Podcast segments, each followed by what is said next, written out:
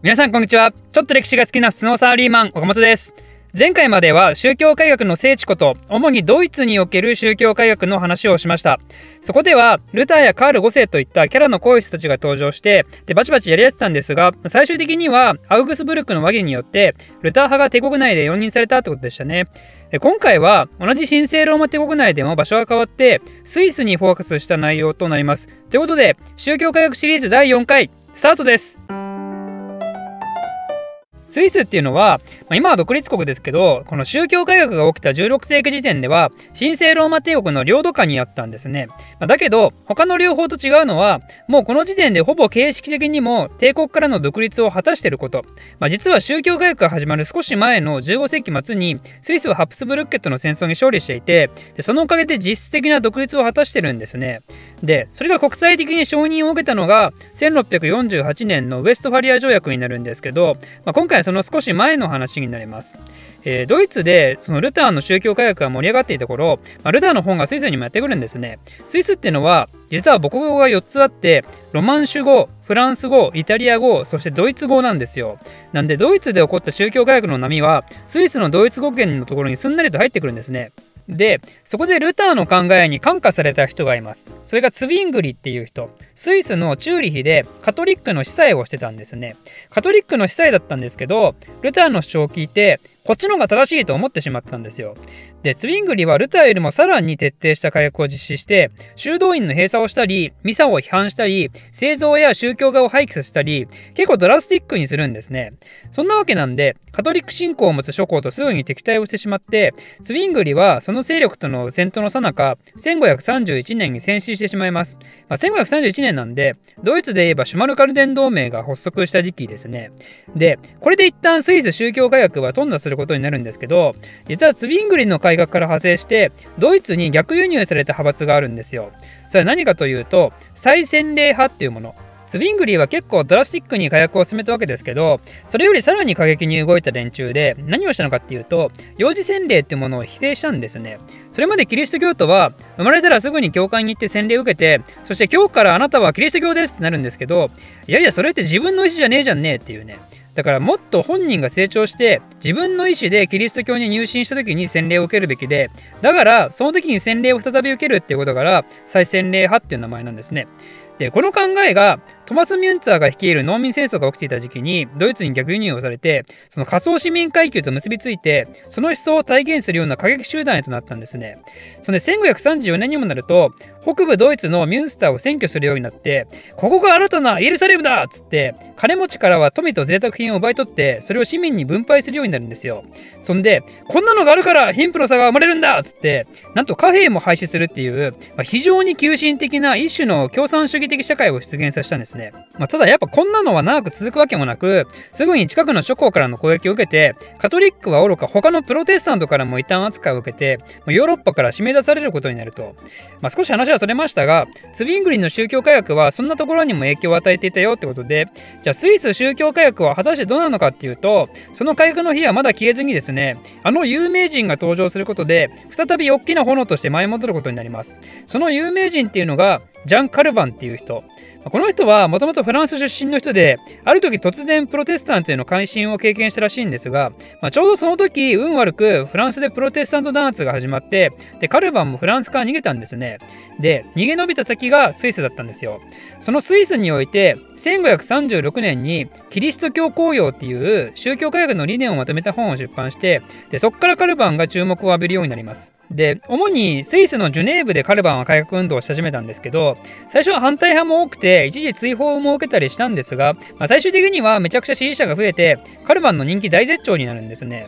そんなカルバンの思想はどういうものだったのかというともともとはルターやツビングリンの影響を受けてるんですが、まあ、彼の思想また何というか非常に尖ってるんですよねでその彼の宗教思想の心情にあるのが泣く子も黙る予定説っていうもの予定説って何かっていうと、まあ、これまた私なりの解釈で説明をしていきますが、キリスト教の思想として、週末の日に最後の審判があるって話は以前したと思いますけど、つまり、神が何かしらの基準を持って、人を救ったり救わなかったりするわけですよね。カトリックの場合、救われるためには良い行いをして、そして罪を洗い流しなさいと言ったわけですよ。その良い行いっていうのは、日曜日にミサに行って神父の話を聞いたり、貧しい人にお金を与えたり、そして食友情を買ったりね、まあ、そういうことをすればあんたは天国に行けるんだと。で、ルターの場合は、いやいや、どんなに良い行いをしようが、神を信仰する気持ちがないと意味がないと。金ばっか持ってて献金しまくったところで、神の存在を疑っていたら、救われるはずがないと言ったわけですよ。だから、しっかり聖書を読んで、神を信じてお祈りをしなさいと。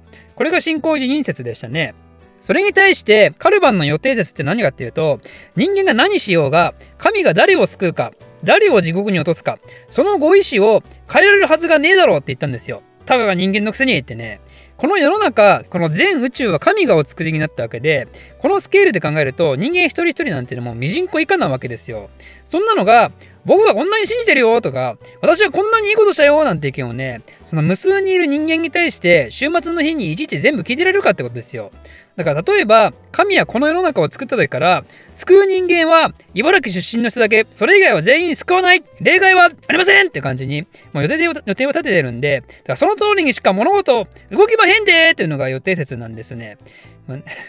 何度も救いようがない話ですけどね、これ。じゃあそんな中でも、自分が救われる側なのかどうかを知る手段はあるのかっていうと、まあ、これもないんですね、残念ながら。てか、そういうのが分かれば、それこそまた権威主義に陥ってしまうんで、まあ、だけど、カルバンはそんな冷たいことを言いながら、一つだけ希望を残すんですよ。予定されてるとは言っても、救われるような人間は、まともなやつに決まってるってね、罪ばっか犯して呪われてるような人間が、神だっていくらなんでも救うとは思えないと。まあ、正直ここちょっとやっつけロジックな気もするんですけど、まあ、でもその結果何が起きるかっていうと、人々が超ド勤勉な生活をするようになるんですね。贅沢はしない、酒は飲みすぎない、夜遊びはしない、派手な服は着ない、聖書を読んで、つつましく生きなさいってことですね。そして何より、しっかり働けと言ったんですよ、カルバンは。神様だって、そのバイトもばっくれるような責任感ないやつと一緒に生活したくないんだと。つまり、今自分がしている仕事を転職として、しっかりと真面目にやりきりなさいと言ったんですね。で、これを信じたカルバン派の人たちは、もう一心不乱に働いて、そして贅沢をせず、つつましく生きるようになります。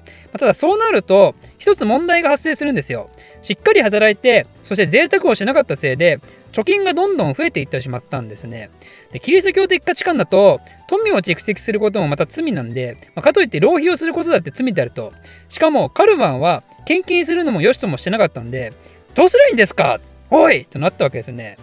でカルバンはこう答えるわけですよ。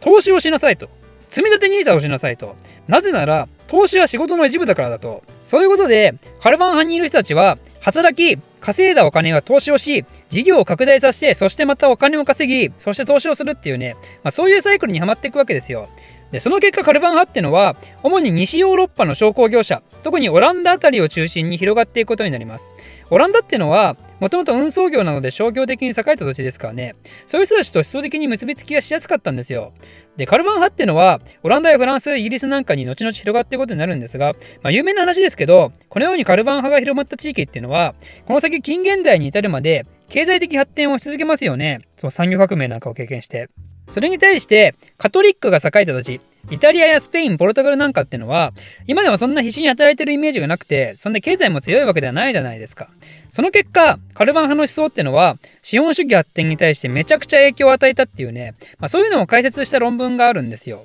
その名も、プロテスタンティズムの倫理と資本主義の精神、まあ、通称プロリンってやつですね。20世紀初頭にアメリカのマックス・ウェーバーによって書かれたもんですね。もちろん、あのプロリンの考え方には批判的な側面もあるようなんですけど、まあ、でもこの論文は評価もすごくて、今の時代においても、その社会学部系の勉強には必読とかなんとか。ということで、実は今私が読みたい本トップ3にも入ってるんですね、プロリン。まあ、私読んだことないんでね。結構読むの難解みたいなんで、私はそのプロリンそのものではなく、それを解読するための解説本をですね、なんと Amazon 欲しいものリストに入れてますんでで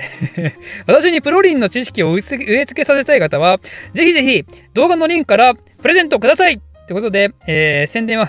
え、ここら辺までにしておいて、えー、カルバン派は長老主義っていうのも変えてるんですけど、これは何かっていうと、今までの既存の教会の権威を否定して、優れた民衆の代表が教会運営をしましょうと言ったんですね。その代表のことを長老と呼んだわけですよ。まあ、別にその長老自体は何か偉いわけでもなくて、あくまで混乱なく教会の管理運営をするために民衆代表としているんですよと。ということで、そんな長老たちと牧師複数名からなる長老会っていうのがジュネーブで発足されたんですけど、まあ、想像できる通り、次第にこの長老会は権威を高めていってしまうんですよ。で、最終的になんとカルバンはジュネーブにおいて政治的権力を確立してしまって彼の思想に基づく真剣政治をジュネーブで展開したんですね。でここではもうカルバンも結構好き放題やってたみたいでカトリックはもちろんのこと同じプロテスタントでもカルバンに対して批判的な人も捕まえまくってその市民に対してはめちゃくちゃ厳しい戒律を求めて恐怖政治を敷いたんですよ。例えばどんなもので実際に市民を捕まえたかというと放浪者に占いをしてもらった罪ダンスをした罪。25歳の男と結婚しようとした70歳の女性の罪。ローマ教皇を立派な人だと言った罪。礼拝中に騒いだ罪。説教中に笑った罪。カルバンを風刺した歌を歌った罪。などなど。みんな火あぶり。当然ですね。まあ